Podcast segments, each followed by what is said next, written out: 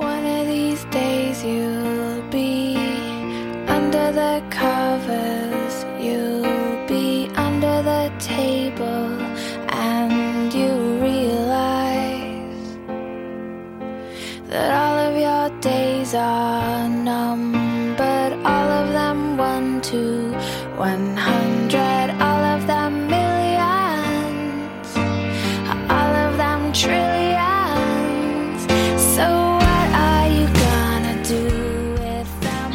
大家好，欢迎大家收听纸飞机与小手套 FM 九七零三七六，我是你们的主播一格格郭一。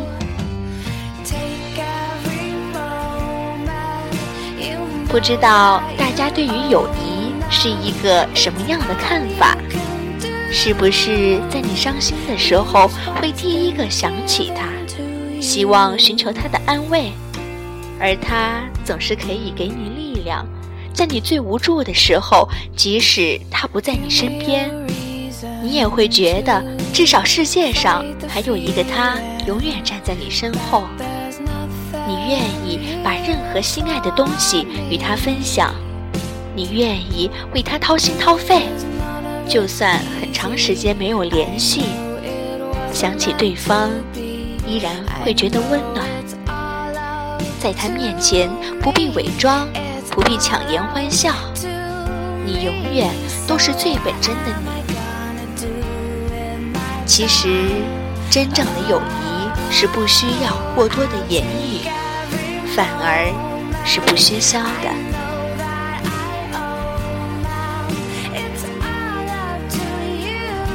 曾有个人问我如何处理人际关系，我的回答是尊重他人，亲疏随缘。这个回答基本概括了我对待友谊的态度。人在世上是不能没有朋友的，不论天才还是普通人，没有朋友都会感到孤独和不幸。事实上，绝大多数人也都会有自己或大或小的朋友圈子。如果一个人活了一辈子，连一个朋友都没有，那么他很可能怪癖的离谱，使得人人只好敬而远之，或者坏的离谱，以至于人人侧目。不过，一个人又不可能有许多朋友。所谓“朋友遍天下”，不是一种诗意的夸张。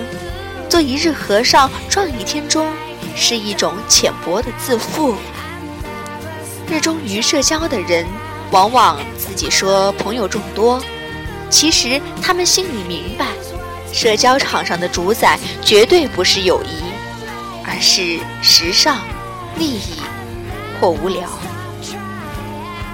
真正的好朋友是不喧嚣的，真正的友谊也是不喧嚣的。根据我的经验，真正的好朋友也不像社交健儿那样频繁相聚，在一切人际关系中，互相尊重是第一美德，而必要的距离又是任何一种尊重的前提，是一种交往具有价值，不是交往本身，而是交往者各自的价值。在交往中，每人所能给予对方的东西，绝不可能超出他自己所拥有的。他在对方身上能够看到些什么，大致也取决于他自己拥有些什么。高质量的友谊是发生在两个优秀的独立人格之间，它的实质是双方互相由衷的欣赏和尊敬。因此，重要的是使自己真正拥有价值，配得上做一个高质量的朋友。这是一个人能够为友谊所做的首要贡献。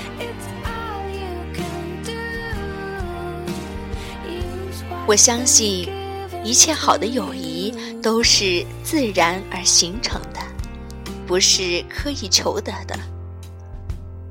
我们身上都有一种直觉，当我们初次与人相识时，只要一开始谈话，就很快能够感觉到彼此是否相投。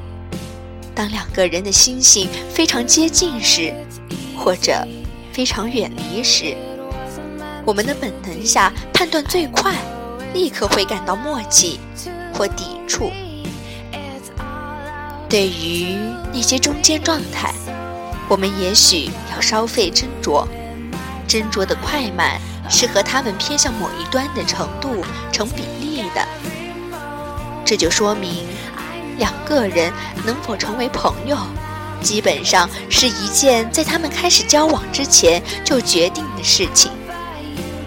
也就是说，人与人之间关系的亲疏，并不是由愿望决定的。愿望也应该出自内心性及其契合程度决定的。愿望也应该是内心性的认同，超出于此，我们就有理由怀疑，那是别有用心，多半有利益方面的动机。利益之交也无可厚非，但双方应该心里明白，最好还是摆到桌面上讲明白。千万不要顶着友谊的名义，凡是顶着友谊名义的利益之交，最后没有不破裂的。到头来还互相指责对方不够朋友，为友谊的脆弱大表义愤。其实，这关友谊什么事儿呢？所谓友谊，一开始就是假的，不过是。利益的面具和工具罢了。今天的人们给了它一个恰当的名称，叫感情投资，这就比较诚实了。我希望人们更诚实一些，在投资时把自己的利润指标也通知被投资方。当然。不能排除上一种情况：开始时友谊是真的，只是到了后来，面对利益的引诱，一方对另一方做了不义的事，导致友谊破裂。在今日的商业社会中，这种情况也是司空见惯的。我不想去分析那不义的一方的人品。究竟是本来如此，现在暴露了，还是现在才变坏的？因为这种分析过于复杂。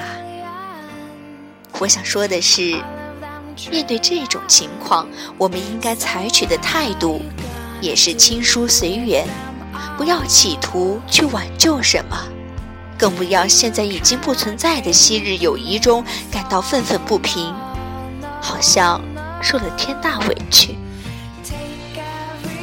你应该知道，一个人的人品是天性和环境的产物，这两者都不是你能够左右的，你只能把他们的产物作为既定事实接受下来，挑出个人的恩怨，做一个认识者，借自己的遭遇认识人生和社会。